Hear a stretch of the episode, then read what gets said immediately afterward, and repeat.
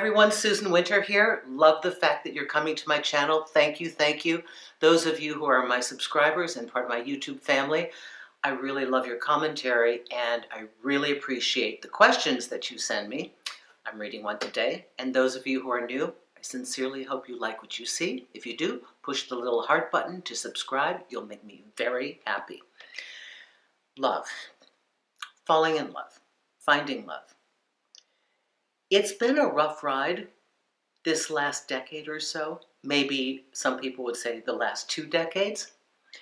And I understand that all of the pieces are different. How you are is consistent, showing up, being straightforward, knowing who you are, what you want, having boundaries, having a vision for the love model you want to create. That's consistent. But sometimes we have to acknowledge the fact that, hey, we're playing with somebody else. Is everybody out there defective? Is everybody confused? I have a very simple one sentence question from somebody today, and I'm going to review it because I think it's on a lot of people's minds. If not occasionally, perhaps a good bit of time while dating. So, Chris writes, how do you make yourself believe if you don't believe that you will find love again? Thank you, Susan. Chris. Okay. Here is the formula that I use. One, love the fact, Chris, that you're writing me and that you want to get this sorted out. Your answer is in your question that you will find love again. So, bravo, you found it once. You know, there are some people that go through a lifetime and never allow them to experience their own sense of loving, and that's actually what happened. Yes, somebody participated with you, maybe for a short run, maybe for a long run. Maybe it was a rough ride, maybe it was fantastic. They're no longer here. So the fact that you've lived something in physicality, why would you think that's eradicated from your life, your vibration, and your energy? You know, it's one thing to hope something and we have no evidence of it. That's a much harder mental discipline.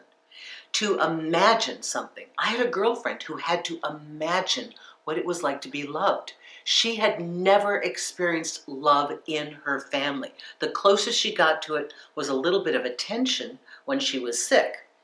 You can imagine the dynamic that created in her life, right? So how do you create something that you've never seen? That one's a little tougher. But for you, Chris, first of all, you've seen it. You've experienced it. That's your baseline. You may have heard me say this before. That's your baseline. So if you had it once, it's not one off. It's not like there's one shot at love. Oh, there are not three loves in your life. There can be 30 loves in your life. There's no limitation. Don't go by what people say. You know, you get these, oh, you only get three loves in your life. Oh my Lord you know, most of us would have been done by sixth grade. That's it. But you know, real love. Okay, so here, this is this is simple, but it's not easy. What you need, what we all need, what everybody needs when they come to a time where they're losing faith and losing their belief in in love, that love can happen, that they'll find love again. We have to remember that it is a mental discipline. Teaching ourselves to expect good, to see good, to acknowledge happy, positive. This is a mental discipline, no different than going to the gym and doing a hundred set of abs or whatever your routine is. It's a muscle. There's a mental muscularity that needs to be developed. I can guarantee you, if you stay complacent and just let it go, nothing better is going to happen. And worse yet, somebody fantastic could come into your life, come right up in front of you, and if you believe it can't happen, one, you'd either never see them, or two, you'd blow it because your energy frequency would repel them. So that's not the case. We want to constantly be focusing on the positive. There's a lot that's negative here. I'm not saying be Pollyanna. I'm not saying put your head in the sand.